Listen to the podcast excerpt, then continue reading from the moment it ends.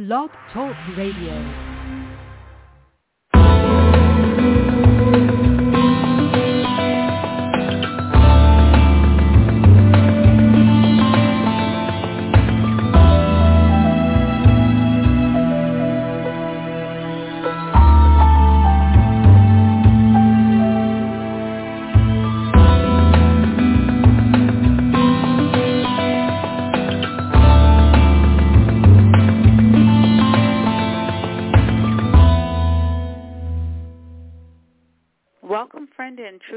You are listening to Secrets Revealed, Understand the Book of Revelation from start to finish.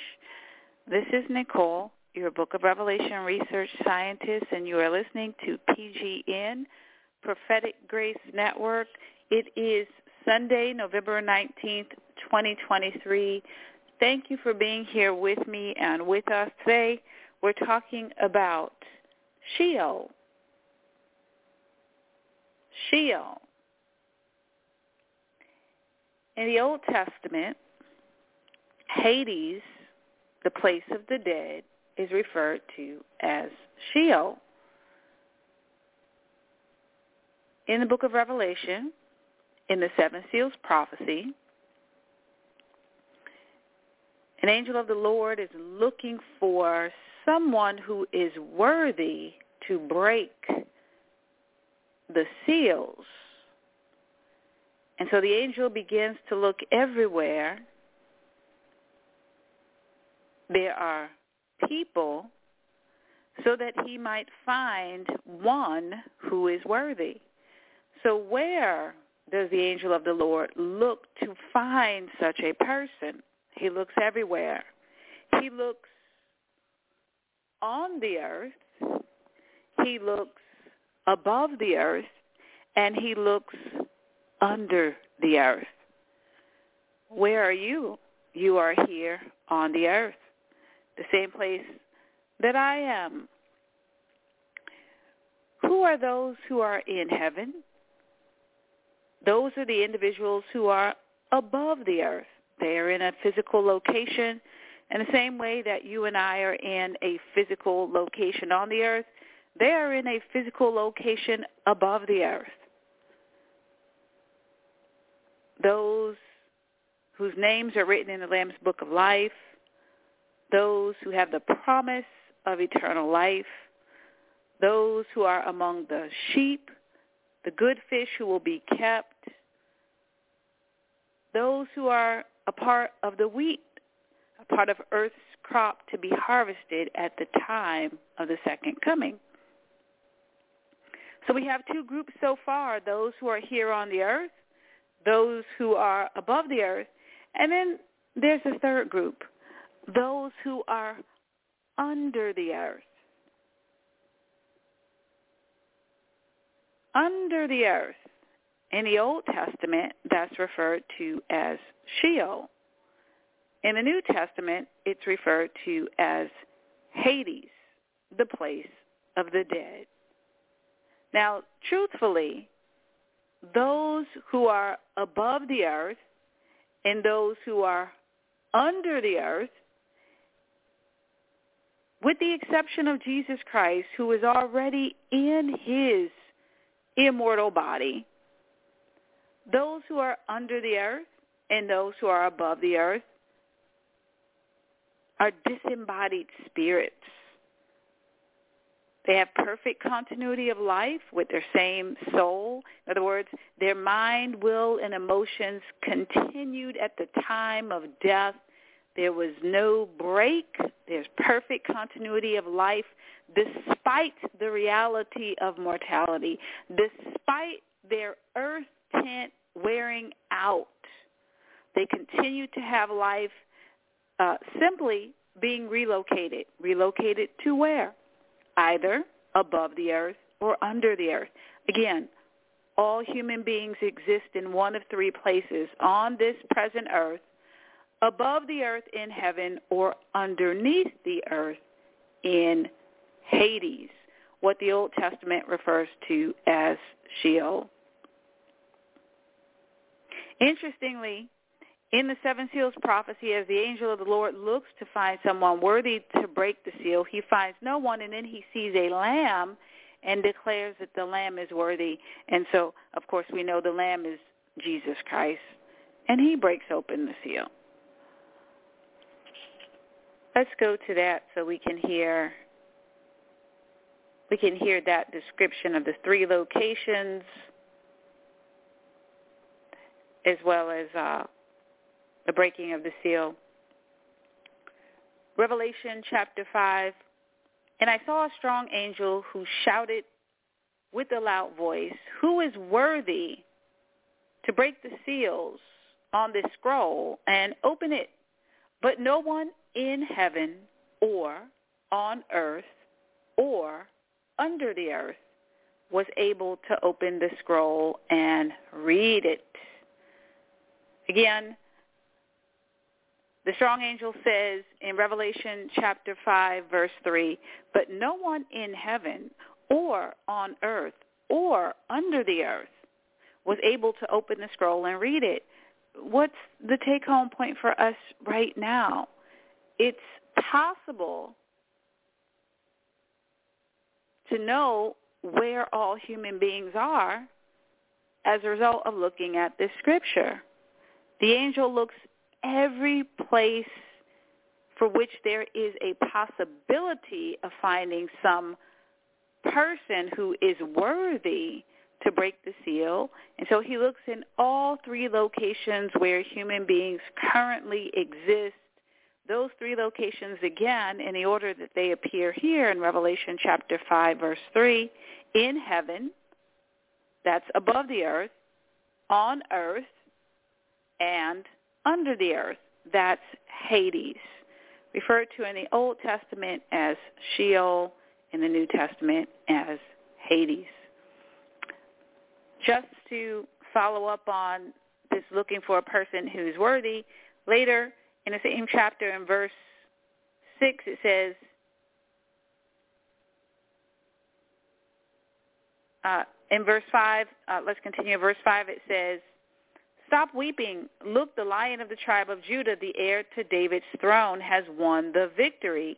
He is worthy to open the scroll and its seven seals. And then in verse 6 it says, Then I saw a lamb that looked as if it had been slaughtered, but it was now standing between the throne and the four living beings and among the 24 elders. And then in verse 8, and when he took the scroll, the four living beings and the 24 elders fell down before the Lamb.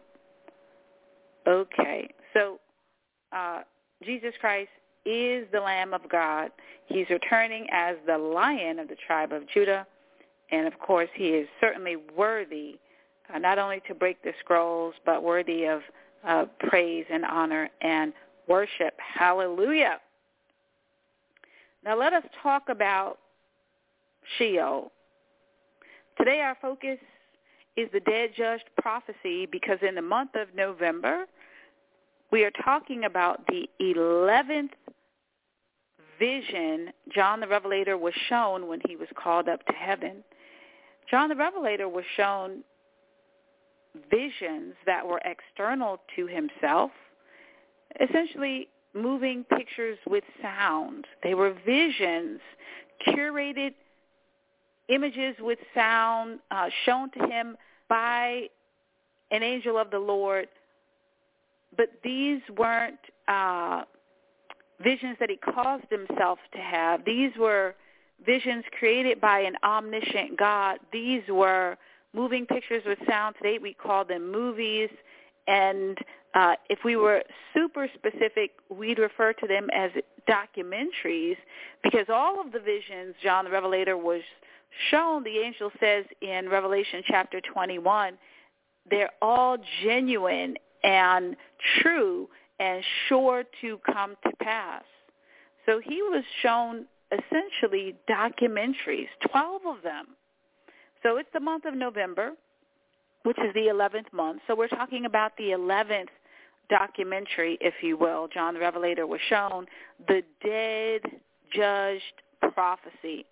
Now we use the language prophecy because it's he was shown a documentary of future events. So in that sense, it's considered a prophecy. The Bible refers to uh, the book of Revelation as containing prophecies that are sure to come to pass. Uh, he did not whip out his cell phone to record the documentary he was shown. He simply used the technology that existed at that time, writing utensil and parchment. So he wrote it down. So we have uh, a documentary in words, prophecies about soon coming events, future realities. Okay, so what's the future reality that we're talking about today? The dead judged prophecy. So we're working our way up to that. We're going to hear about uh, the final judgment. In the letters of instruction, the great white throne judgment described in the dead judge prophecy is referred to as the final judgment. So let us talk about Proverbs chapter 15 verse 24. But let's first hear the dead judge prophecy. Here it is, reading from the book of Revelation, Revelation chapter 20, verses 11 to 15 include the dead judge prophecy.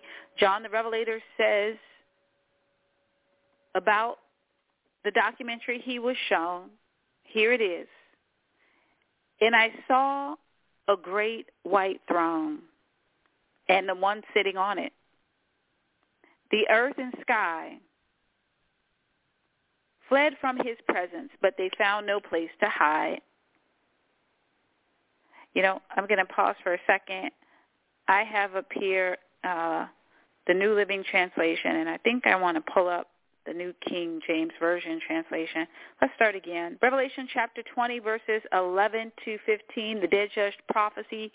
Reading from the New King James Version, it says, Then I saw a great white throne, and him who sat on it, from whose face the earth and the heaven fled away. And there was found no place for them. And I saw the dead, small and great, standing before God and books were opened. And another book was opened, which is the book of life. And the dead were judged according to their works by the things which were written in the books. Let's pause there for a second. What are we talking about here? We're talking about a legal proceeding. We're talking about a just God holding a legal proceeding to determine whether an individual is innocent or guilty. What do we mean by that?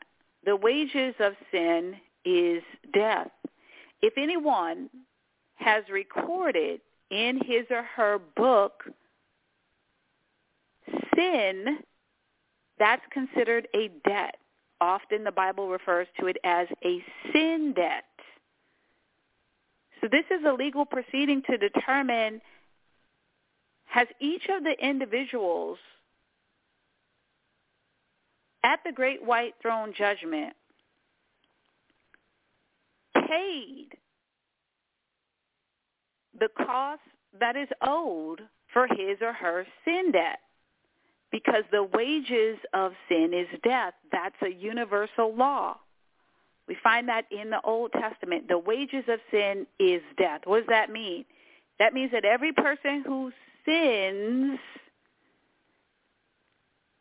has a fate which is death because that is what is owed as a result of committing any sin independent of number one sin, 18 sins, uh, 6 million sins, thinking about Hitler. Now, you might say in your human wisdom, you'd have a different penalty for sin. Don't put yourself in the place of God. Put yourself in the place of learner, truth seeker, Truth seekers seek to understand the mind and purposes of the Lord. Those who are children of Satan are deceived and fancy themselves co-creators, fancy themselves uh, smarter, fancy themselves, you can put in all kinds of words. Uh, what has God decided? Because at the end of the age, it will hardly matter my opinion about what God should do or your opinion about what God should do.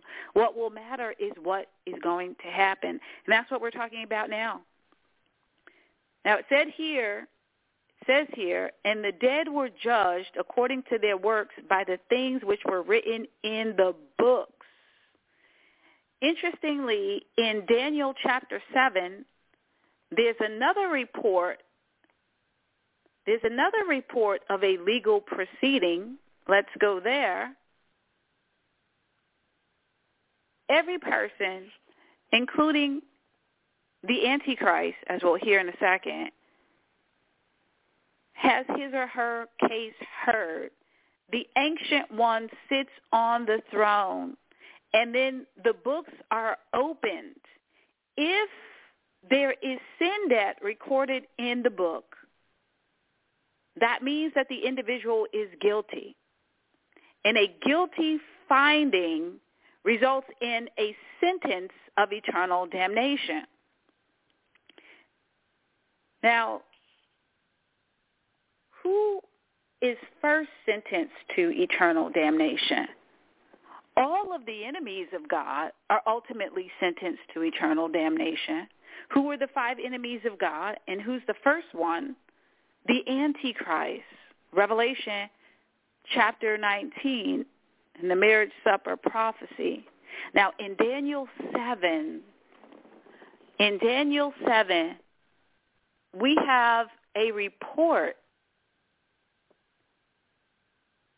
of this of the judgment of the antichrist.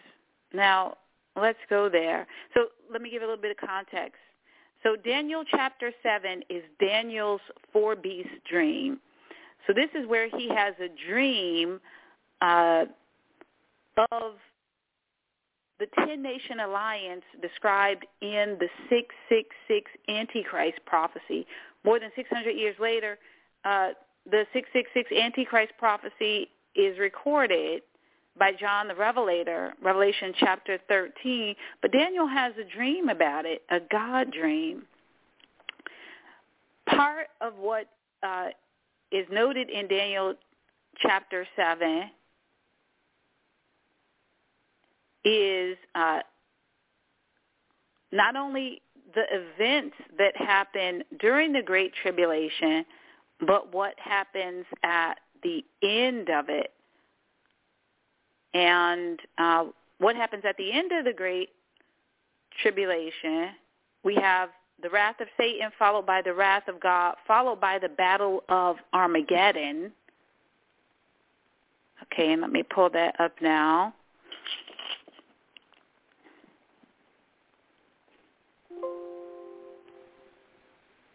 Okay, so I'm pulling up Daniel chapter 7. Thank you for your patience. We're talking about the great white throne judgment in the dead judged prophecy and the reality that every person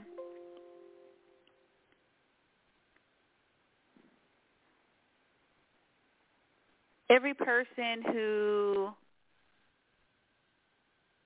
every person who lives and who has sin debt that is not blotted out goes before the throne. And on that throne sits the ancient of days and the books are opened and in those books recorded are all the actions, aims, and motives that reflect the experiences of a human being at the time when he or she lived on this present earth. Now here it is talking about what happened to the Antichrist, uh, what will happen to him. Daniel, let's go back to uh, Daniel chapter 7, verse 8. I was considering the horns, and there was another horn, a little one, coming up among them, before whom three of the first horns were plucked out by the roots. And there in this horn were eyes like the eyes of a man, and a mouth speaking pompous words. So we see uh, from other places in this chapter that this is talking about the Antichrist. So there will be ten kings, uh, the leaders of the ten-nation alliance that will dominate economic and political affairs during the Great Tribulation. But the Antichrist is going to subdue three of these kings and take their place.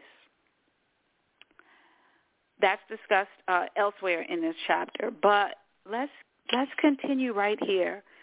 So Daniel's being shown in the dream the Antichrist, and it says uh, a mouth speaking pompous words. Then in verse 9 it says, I watched till thrones were put in place. So in his dream, he has been fast forwarded in time to the Antichrist has experienced death. So we're told in Revelation chapter 19 that the beast was captured and he was thrown into the lake of fire. But God is a just God. No human being is sentenced, no human being goes to eternal damnation without having his or her case heard. So in Revelation chapter 19, the focus is on what happens at the Battle of Armageddon and how does it end. The focus is not on uh, the court proceeding that the Antichrist experiences, but we get a report of that in Daniel chapter 7. So here it is. I watched till thrones were put in place, and the Ancient of Days was seated. His garment was white as snow, and the hair of his head was like pure wool. His throne was a fiery flame, its wheels a burning fire. A fiery stream issued and came forth from before him. A thousand thousands ministered to him. Ten thousand times 10,000 stood before him. The court was seated. Okay, what are the key things we've heard so far? The Ancient of Days is seated on a throne. And there are other thrones there, but the Ancient of Days is seated on a throne. And there are many people ministering to him. Why? He's God the Father. And then now we get down to the middle of verse 10 it says the court was seated and the books were open. So everyone has filled, um, they have filed in there. They have taken their appropriate uh, seats, and the court was seated. It's, it's time for everything to get started. If you're as old as me, you remember the OJ trial. You remember it was a very big deal. The place was completely filled. A lot of people were in there. Finally, once everybody could get in there, everything settled down, the court was seated. Okay, but we're beyond OJ. We're talking about the Antichrist. The Antichrist. The court was seated and the books were opened. Now what happened? What what happens here? Let's continue verse 11. I watched then because of the sound of the pompous words which the horn was speaking. I watched till the beast was slain and its body destroyed and given to the burning flame. As for the rest of the beasts, they had their dominion taken away, yet their lives were prolonged for a season and a time.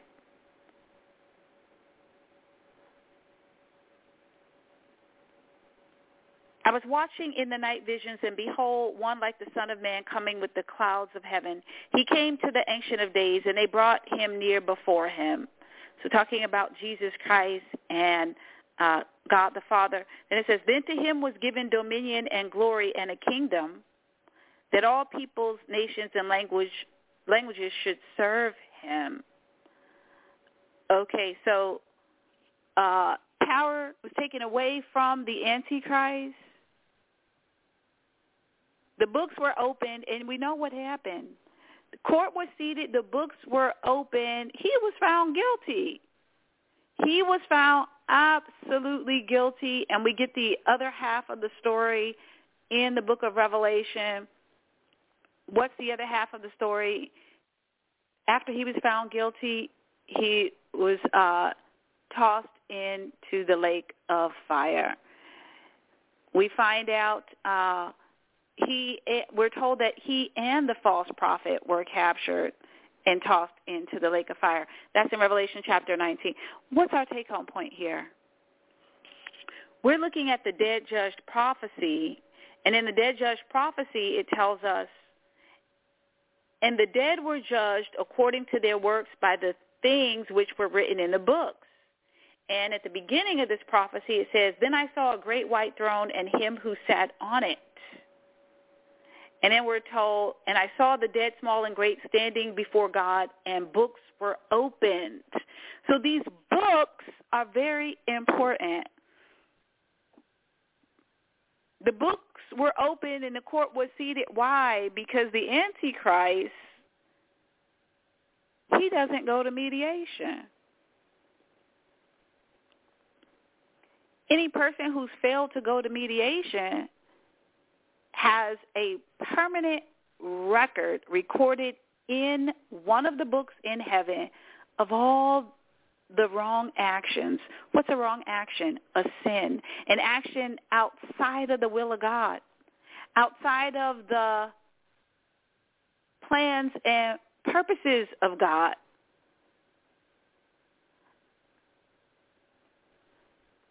So all have sinned and fallen short but some have gone to mediation. Some have not. Well, who hasn't gone to mediation? Every person who fails to make the first resurrection participates in another resurrection. And all those individuals, 100%, are right here. We're fast forwarding in time. At the time of the dead judge prophecy, we are at the great white throne judgment, which is the final judgment. It's the final judgment. So when the Antichrist and the false prophet, when they're tossed into the lake of fire, they also have uh, been to court.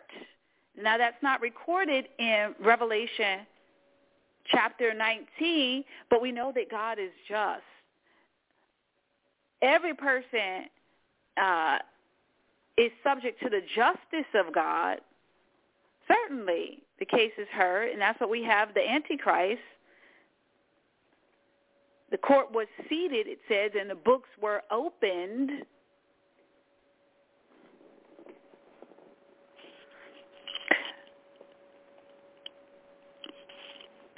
Now, the Antichrist, the false prophet, and Satan are the first three of God's enemies who go to court, and we have uh, a description specifically of them being tossed into the lake of fire, and we're told that that's where they are. Satan joins them a thousand years later. Revelation chapter 20, verses 8 to 10. He joins Satan joins the Antichrist and the false prophet who were already there in the lake of fire. They they're there, you know, after the battle of Armageddon is fought and won, they're captured.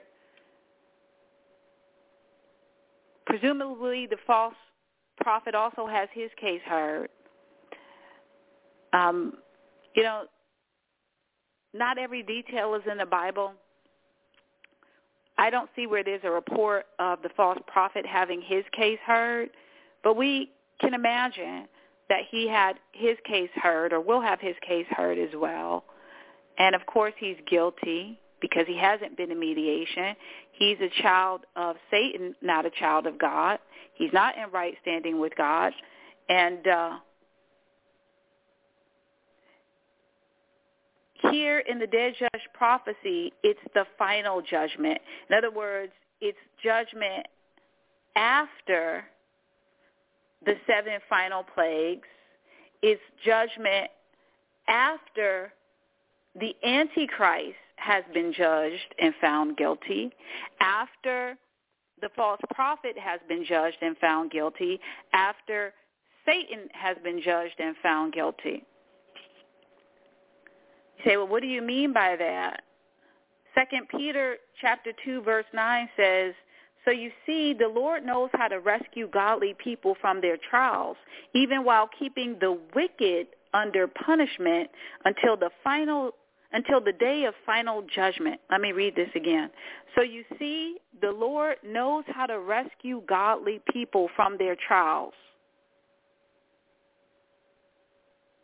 Even while keeping the wicked under punishment until the day of final judgment.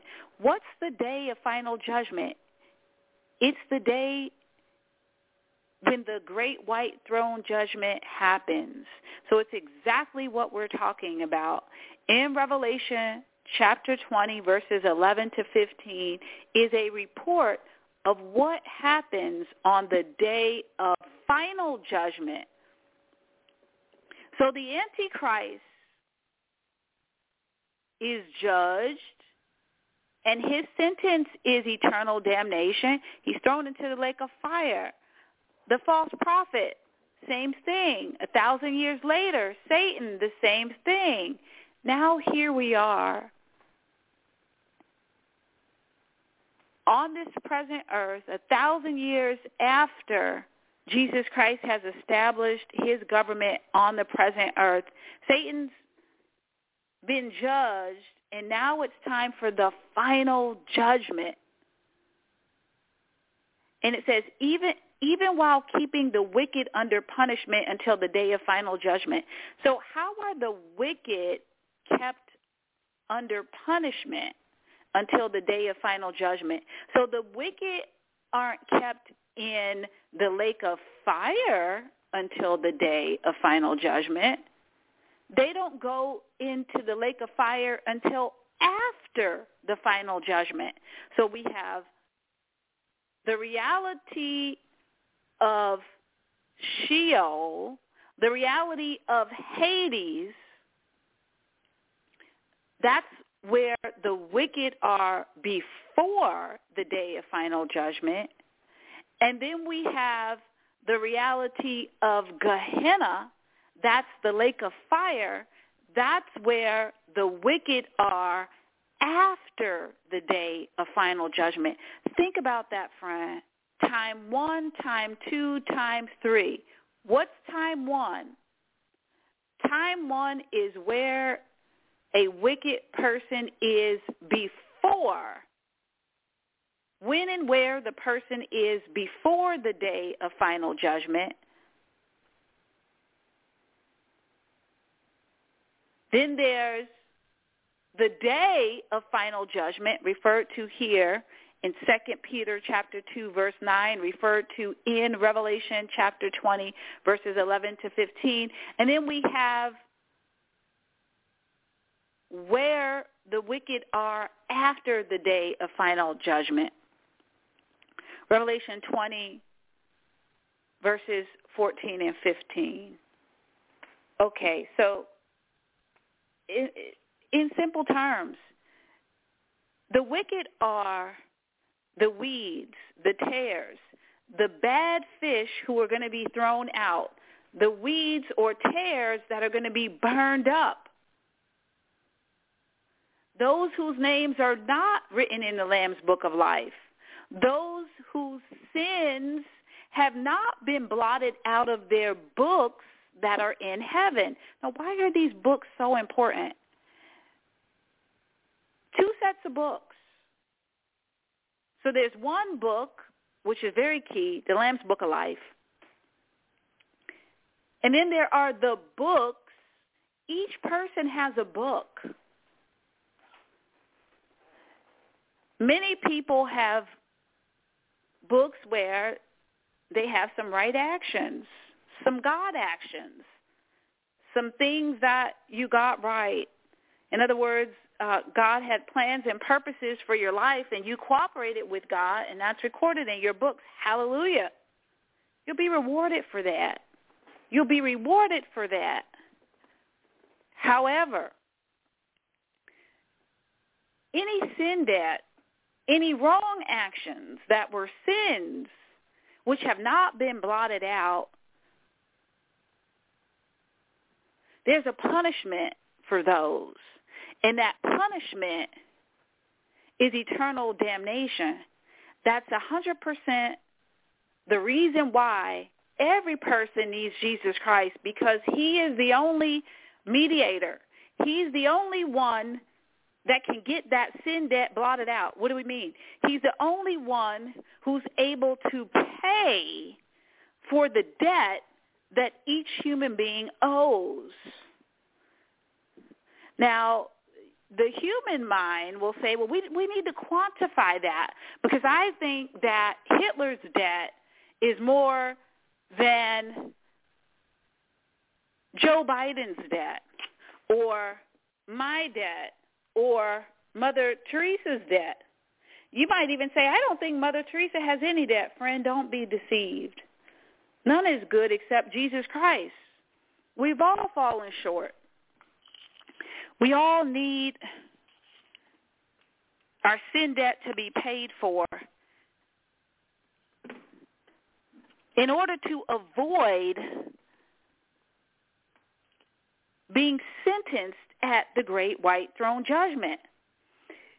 When your book is open, you don't want any of your sins to be recorded there. Why? Because the wages of sin is death. Unless your sins have been blotted out, you will participate in this legal proceeding. You will go to court. You don't want to go to court where God the Father is the prosecutor and you are the accused. You'll lose every time. Every person who God has a case against and who has failed to go to mediation will lose her case or his case. Now let's talk about Proverbs where it says the wicked are being kept under punishment. Proverbs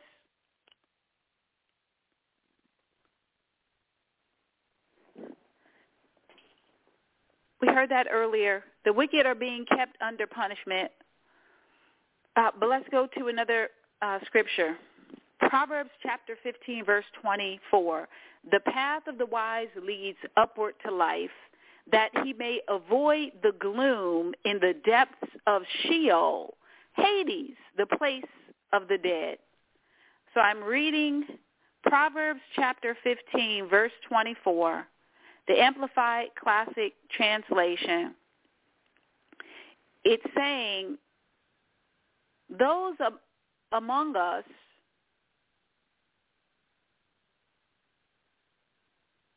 who are wise avoid the gloom in the depths of Sheol. Now we heard earlier that the wicked are being kept under punishment. What does that mean? They're in prisons of darkness in Sheol. And we're told here, Proverbs chapter 15, verse 24, that Sheol is Hades, the place of the dead. It says exactly this. Let me read it verbatim again.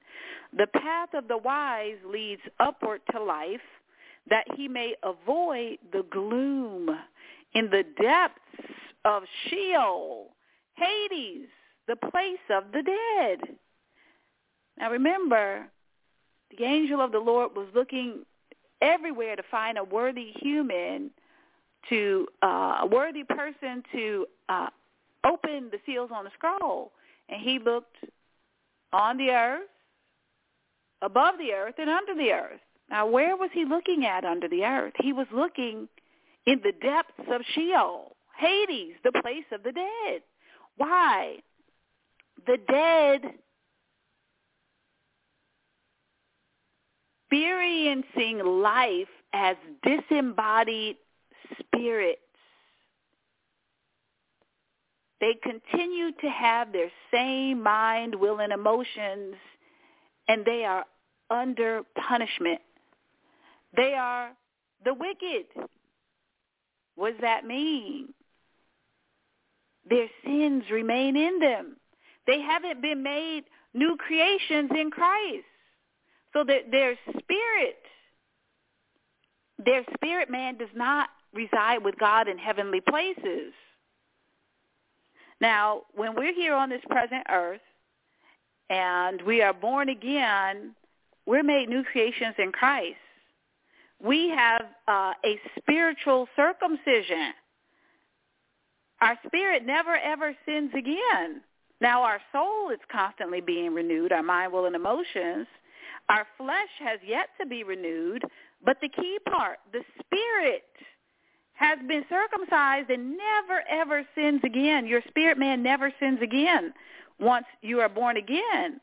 These individuals, the wicked, they are under the earth, in prisons of darkness, under punishment, because they have not been born again.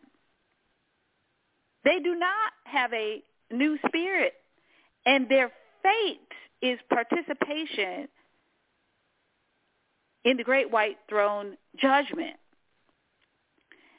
Now, my question to you is this. Are you among the wise? Proverbs chapter 15, verse 24 says, the path of the wise leads upward to life. What's upward? Heaven. What's downward? Hades. It says here, the path of the wise leads upward to life, that he may avoid the gloom in the depths of Sheol, Hades, the place of the dead.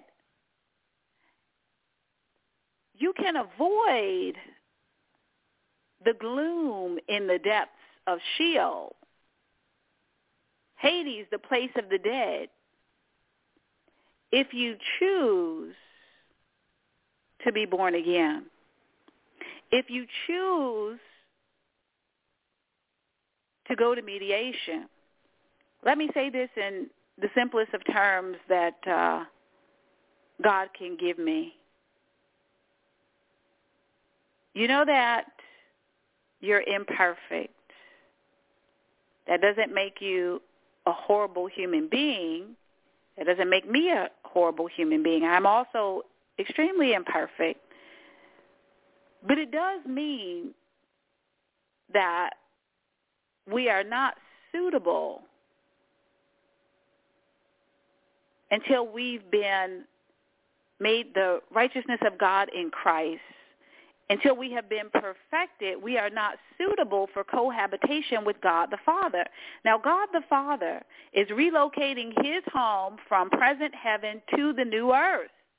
Only those who are in right standing with God, who have been made suitable for cohabitation with God, will be allowed to be on the new earth.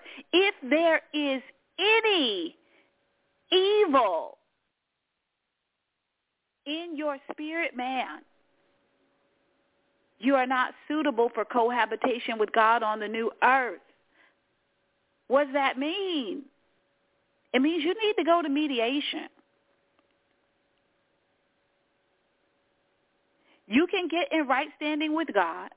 I can get in right standing with God by, by following his plans for restoration. We say, well, what do you mean restoration? I don't know if you've noticed it, but the world is fallen. The world is under a, a curse. You and I were born in, in into uh we were born with the propensity to sin because we were born in the image of Adam. Now you might say, none of that's my fault.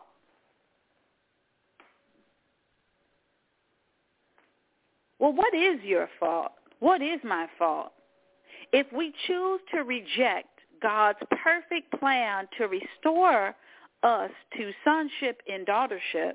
In other words, if we refuse to be born again, born again,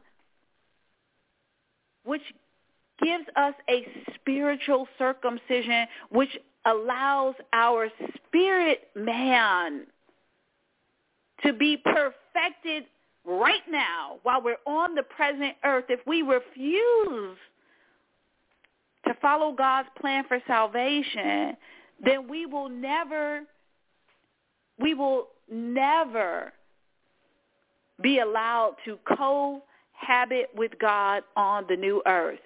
We will not inherit eternal life. Now you might find it hard to believe that this present earth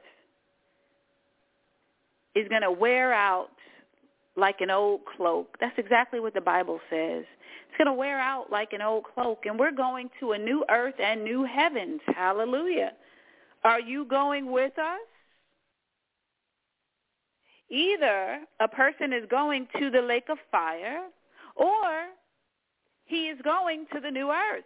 Either a person is going to the lake of fire or she's going to the new earth. Let's hear about it.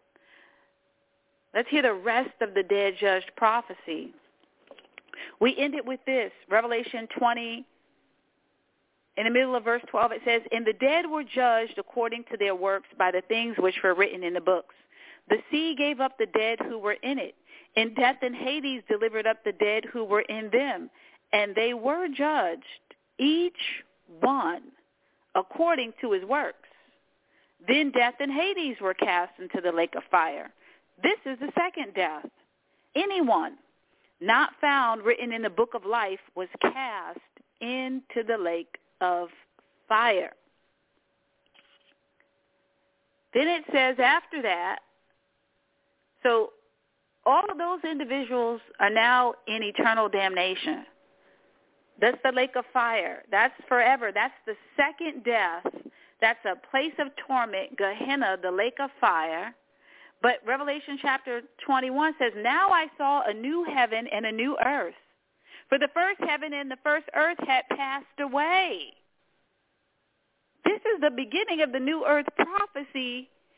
Everyone who participated in the first resurrection transitions to eternal life where? On the new earth. And all the folks who participated in the great white throne judgment, they transitioned to eternal life where? In the lake of fire. We call that eternal damnation. Eternal damnation. But I think that's a, a useful phrase, but we could think of it as eternal life in the lake of fire some folks think that oh, it's just all going to end one day. Just I'll be no more. No, you're always going to be. You will never be uncreated. You had no power to create yourself, and you have no power to uncreate yourself. Same for me. Same for all of us. Now, what are you empowered to do? You are empowered to decide are you going to allow yourself to be recruited to Team Jesus, or will you stay on the team which you were born into? So are you going to stay on Team Satan, or are you going to allow yourself to be recruited to Team Jesus? Now, Team Jesus is the winning team.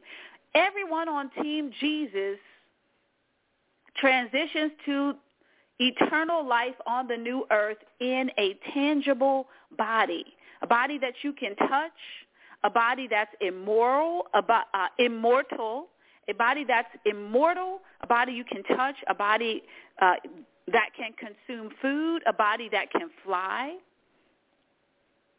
Jesus Christ says he's the firstborn of the dead. He's already in his glorified, perfected body, and he promises he promises that you, yourself, same person, you right now, yourself, same person, what do I mean? You're, you, the soul, your mind, will, and emotions, uh, you, uh, with your circumcised spirit, When you're born again, you get uh, your spirit circumcised, so your spirit is perfected immediately when you're born again. Uh, now, Jesus promises to give every person who's born again an immortal body. And we all participate in the first resurrection and we live eternal life on the new earth. But these others, these others, they live eternally after the end of time forever and ever. They live in Gehenna, the lake of fire. Now think about that. You cannot be on team atheist after the end of the world. There's only team Jesus and team Satan. Every person will either be with his father God or his father Satan, be with her father God or her father Satan. God lives with his children after the end of the world on the new earth.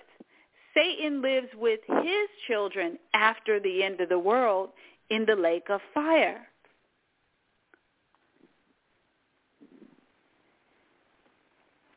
Now, right now, every human being is in one of three locations.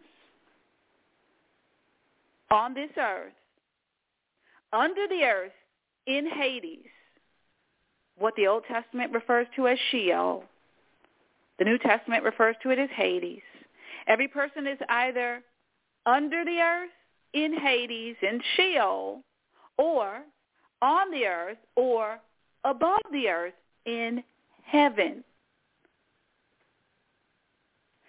After the great white throne judgment,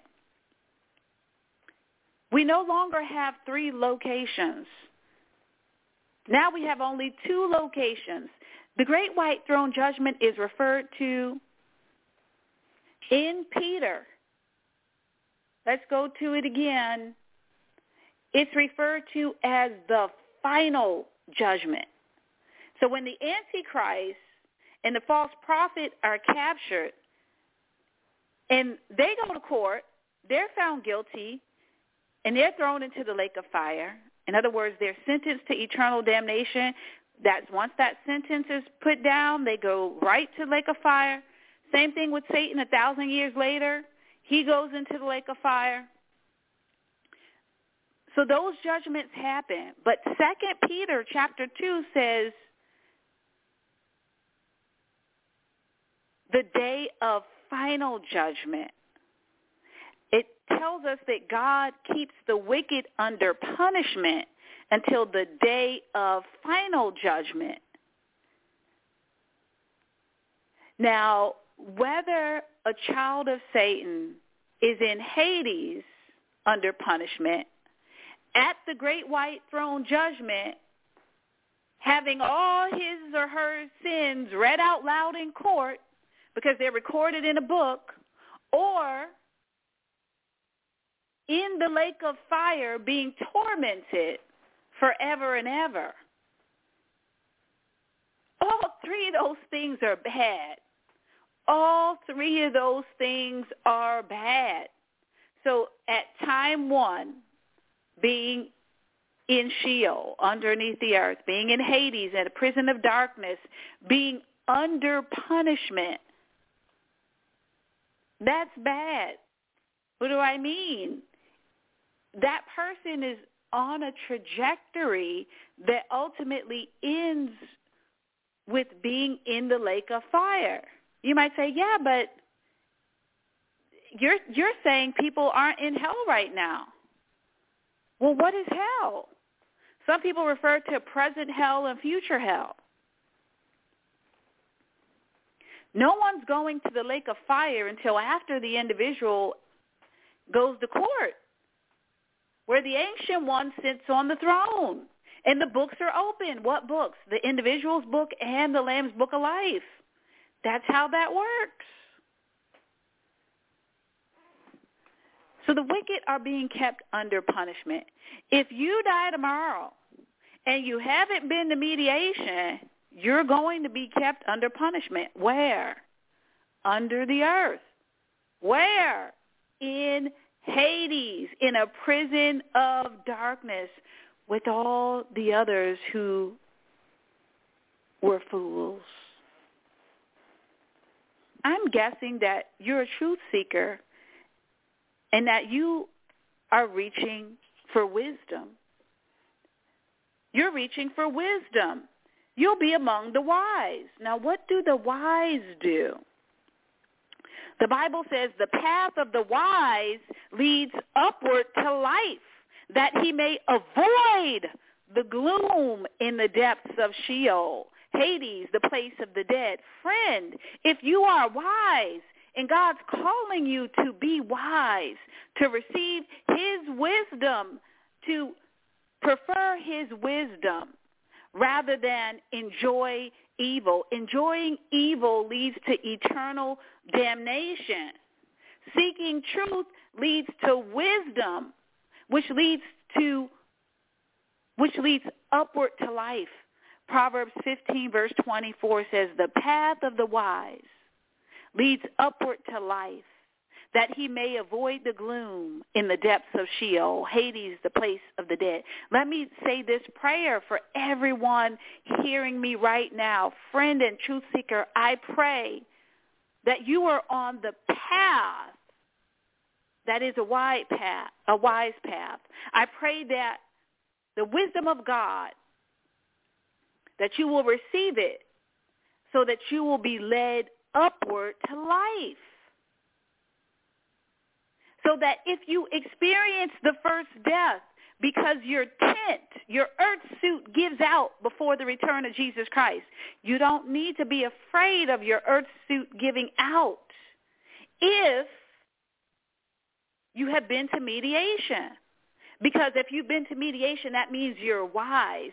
That means that when your earth suit gives out, you are simply going upward. You are simply going to be relocated to heaven where you will dwell in a heavenly body until the time of the first resurrection. Then you're going to come back with Jesus Christ in the clouds. Your new peak performance immortal body is going to rise rise up and you're going to descend into it. You're going to put it on like a perfect suit. You're going to put it on like a million dollar suit that was made exactly to your specifications. You're going to feel better than you've ever felt.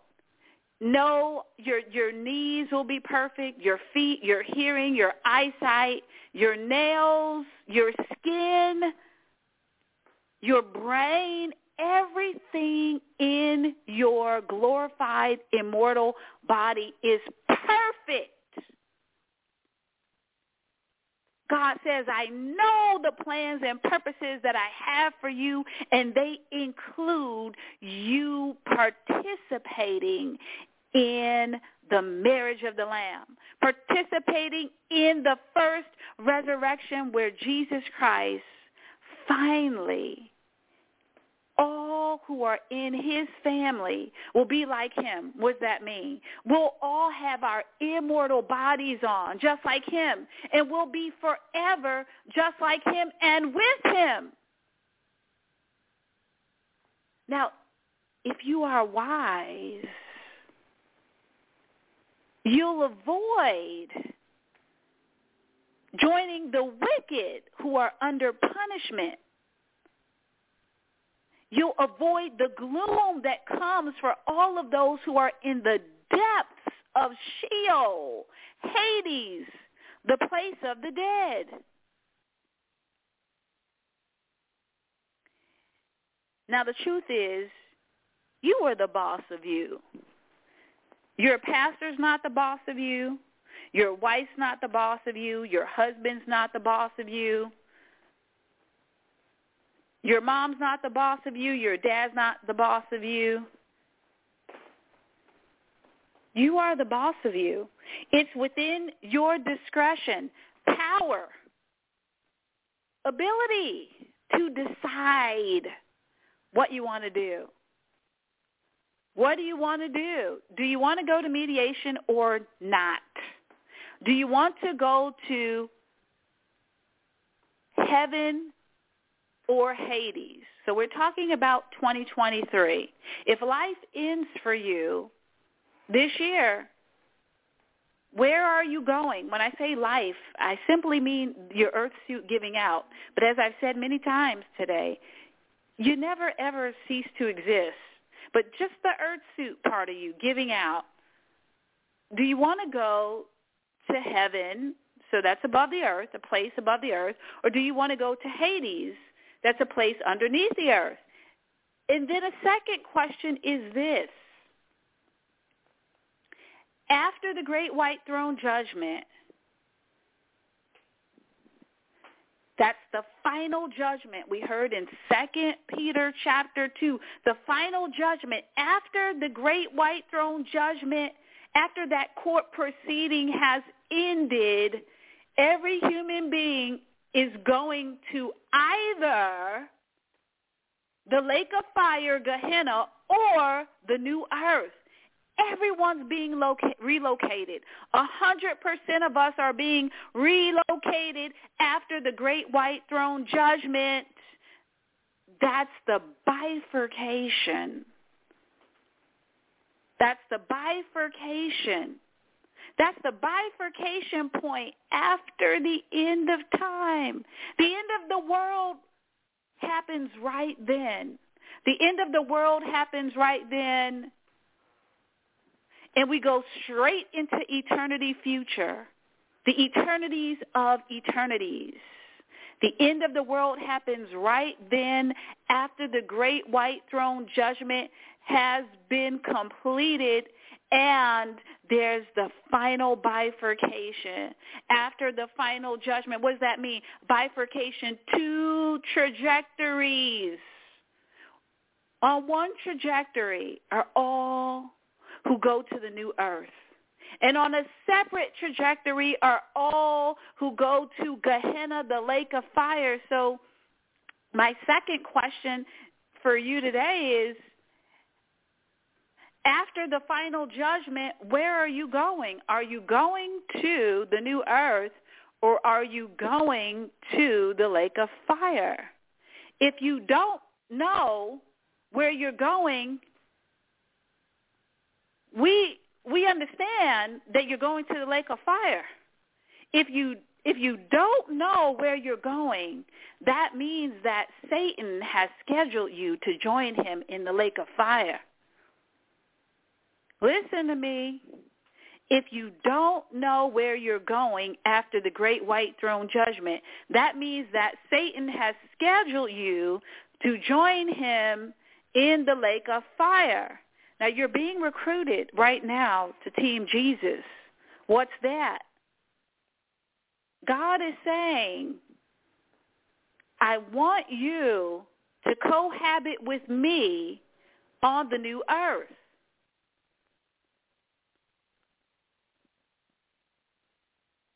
It cannot happen automatically.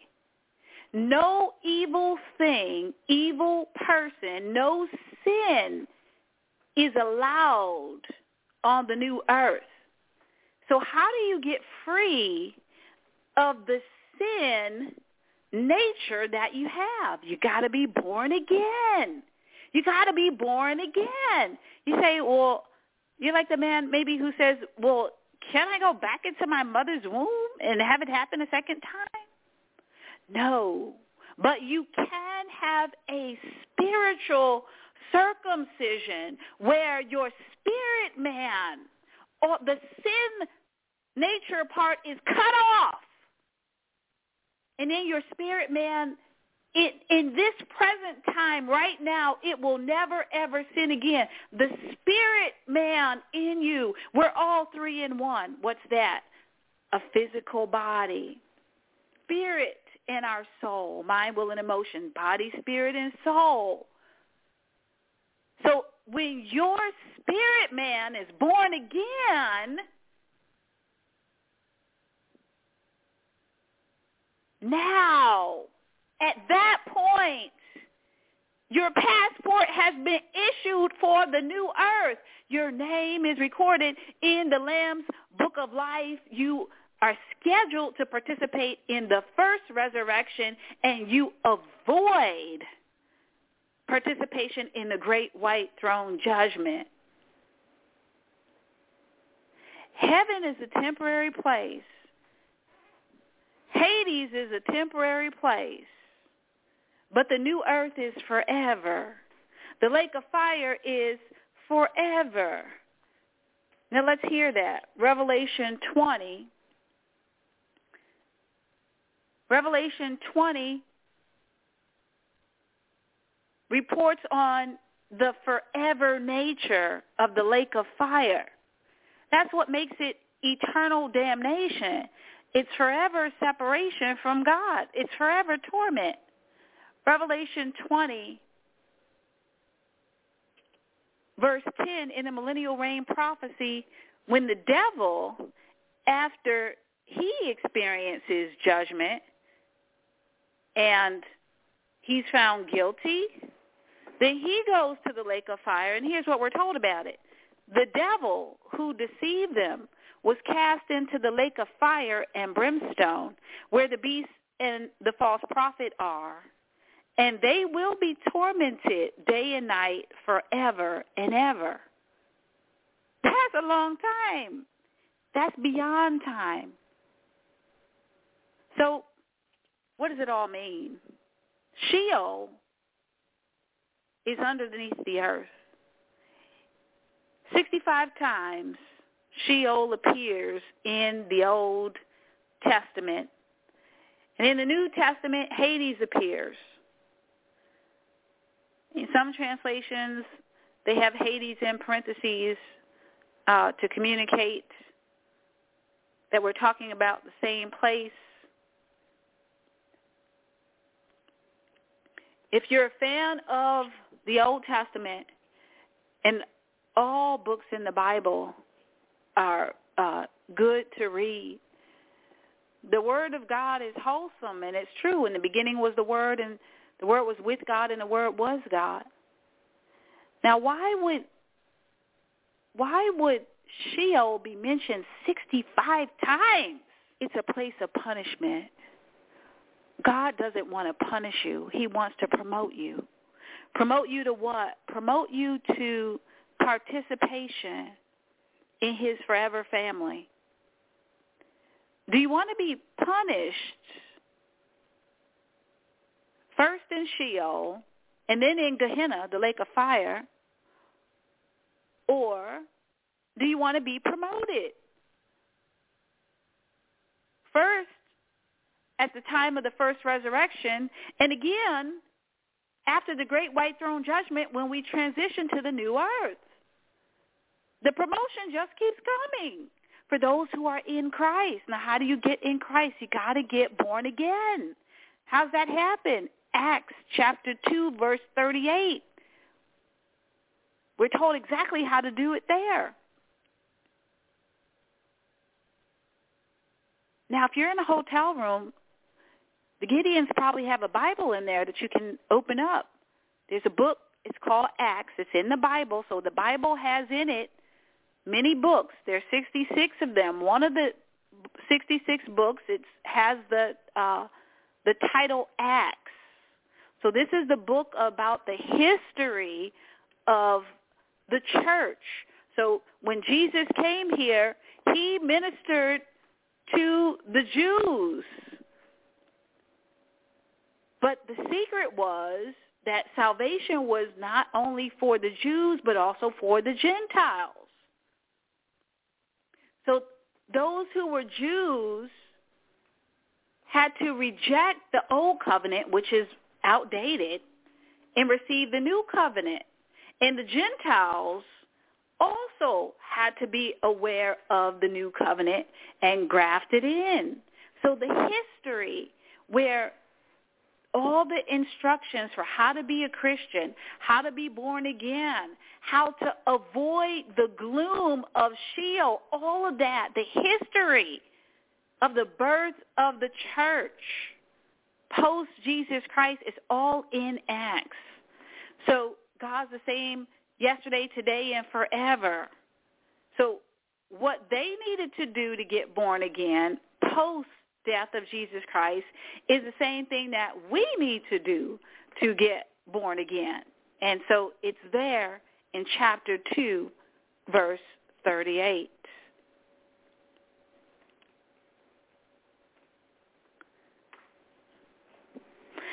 I'm hoping that the dead judged prophecy is interesting and exciting to you. I want to mention I want to mention something that Satan might have used in an attempt to deceive you about the reality of hell. The reality of both Hades, prison of darkness underneath the earth, and Gehenna, the lake of fire, where people go uh, after the great white throne judgment, those who haven't had their sin debt blotted out. I want to share with you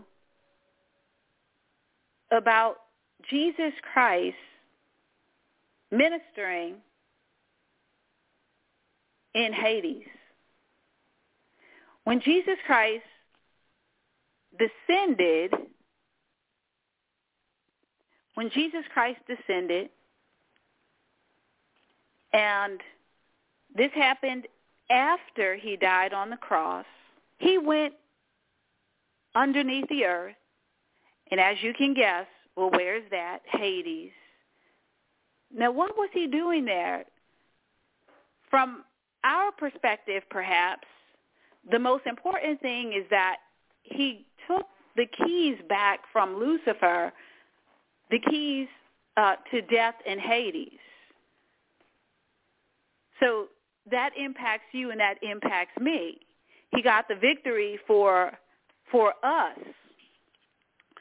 But what about what about those people who were what about those people who died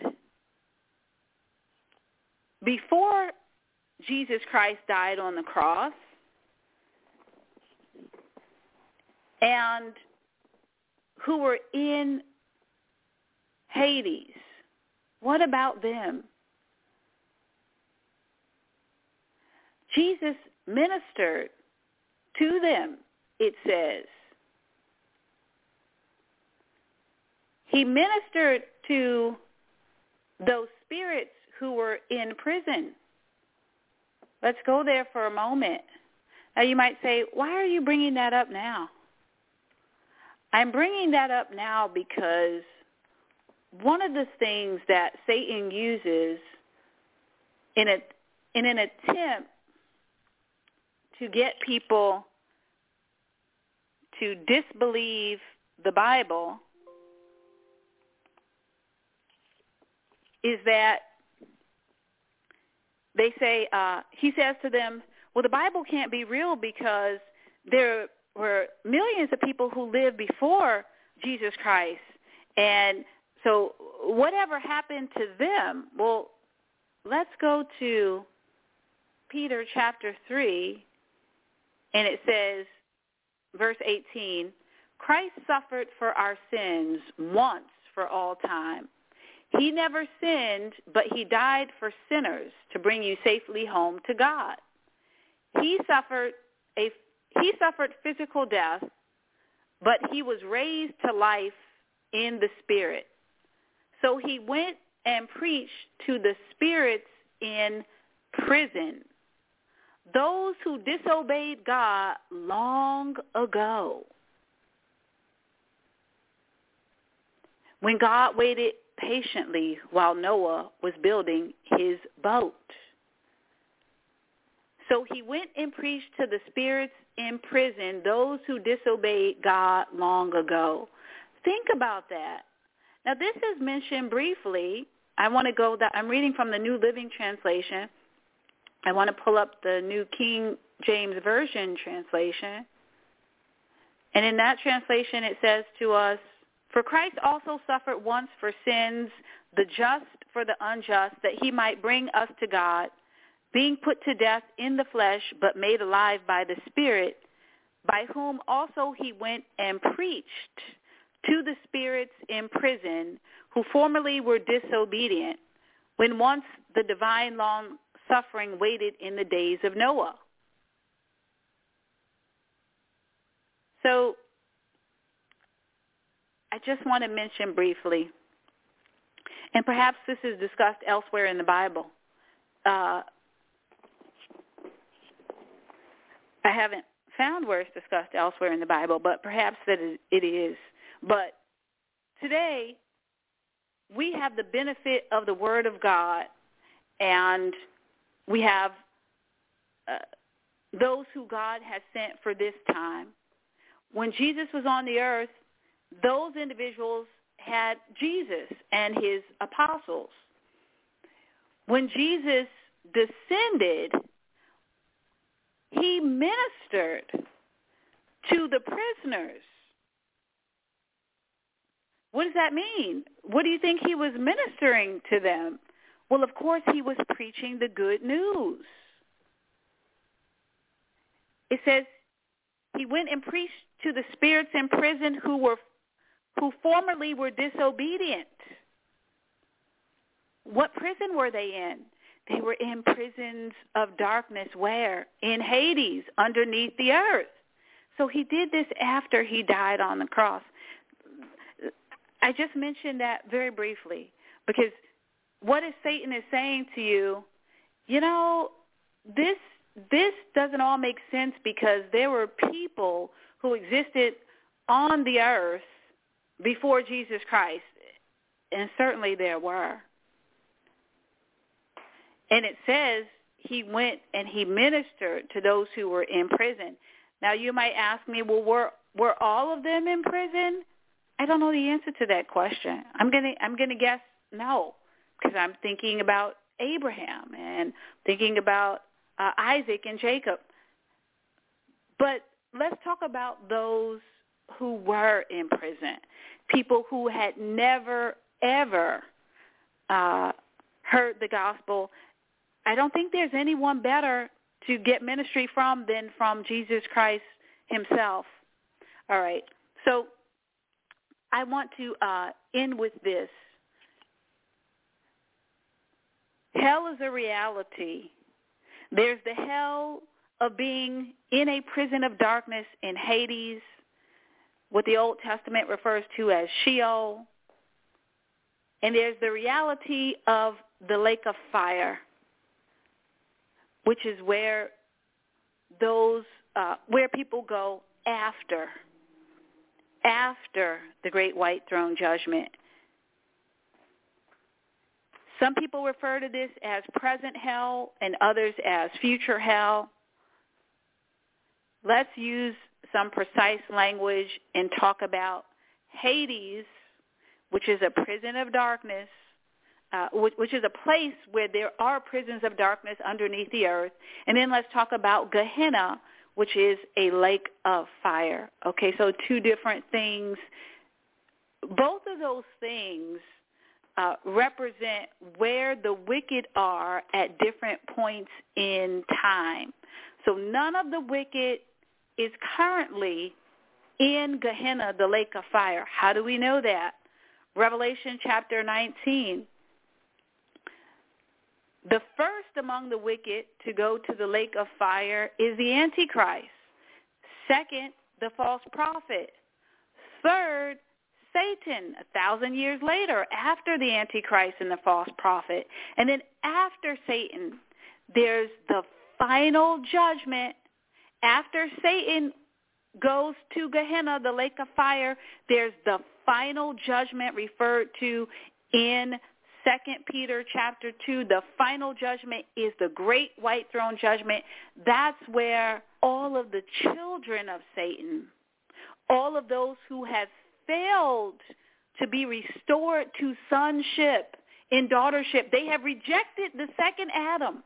They were born in the image of Adam instead of the image of God. They had the propensity to sin. They sinned, and their sin is recorded in their books in heaven their sin debts, all of them are there. They're going to be read out loud in court. And as a result of them failing to have payment for their sin debt, they are going to be sentenced to the lake of fire and they're going to be thrown in there. Going to be thrown in there, every one of them, a 100%. That is the final judgment. That's the final judgment. Listen, I don't know about you, but I'm excited about the end of the world. I'm excited that a new earth is coming. I'm excited that new heavens are coming. I'm excited that God the Father is going to relocate his home from present heaven to the new earth and that I am going to be able to see his face. And every person who is a member of the royal race is going to be able to see his face. And we won't have anything to fear. And there won't be any more practice of war. There won't be uh, no more tears, we're told in the New Earth prophecy, no more tears, no more pain, no more mourning, no more grief, no more suffering, no more sorrow, no more death. Hallelujah.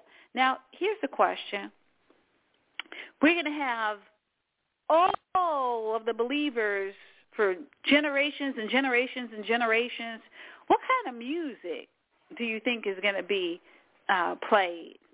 Now, David was an amazing musician, but uh, you know they're amazing musicians today in 2023. Perhaps there were amazing musicians in the year 1313. I don't know. But that's interesting to consider. And what are you know what kind of food will people want to make?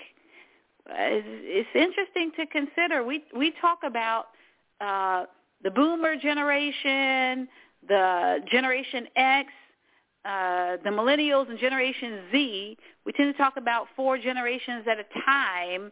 Uh, in 2023, the sociologists and the political science, the people who look at those things, but on the new earth, we're going to have all generations from all time. From all time. So it's going to be a totally different dynamic. A totally different dynamic, an exciting dynamic. So friend and truth seeker, thank you for being with me and with us. I want to invite you to uh, be with me and be with us every Sunday here on PGN, Prophetic Grace Network.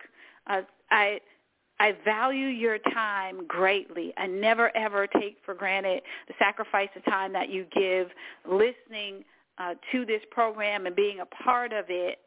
And so every week on Sundays and Thursdays, we're exploring the book of Revelation. We are reading, analyzing, discussing, revelating about the book of Revelation. It's one of the most valuable things that you can do with your time.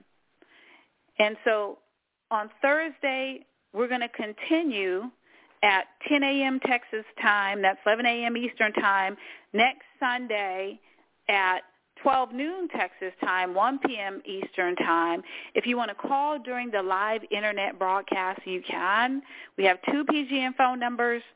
Uh, the phone number you can use for this PGN show is one three one nine five two seven six zero two seven.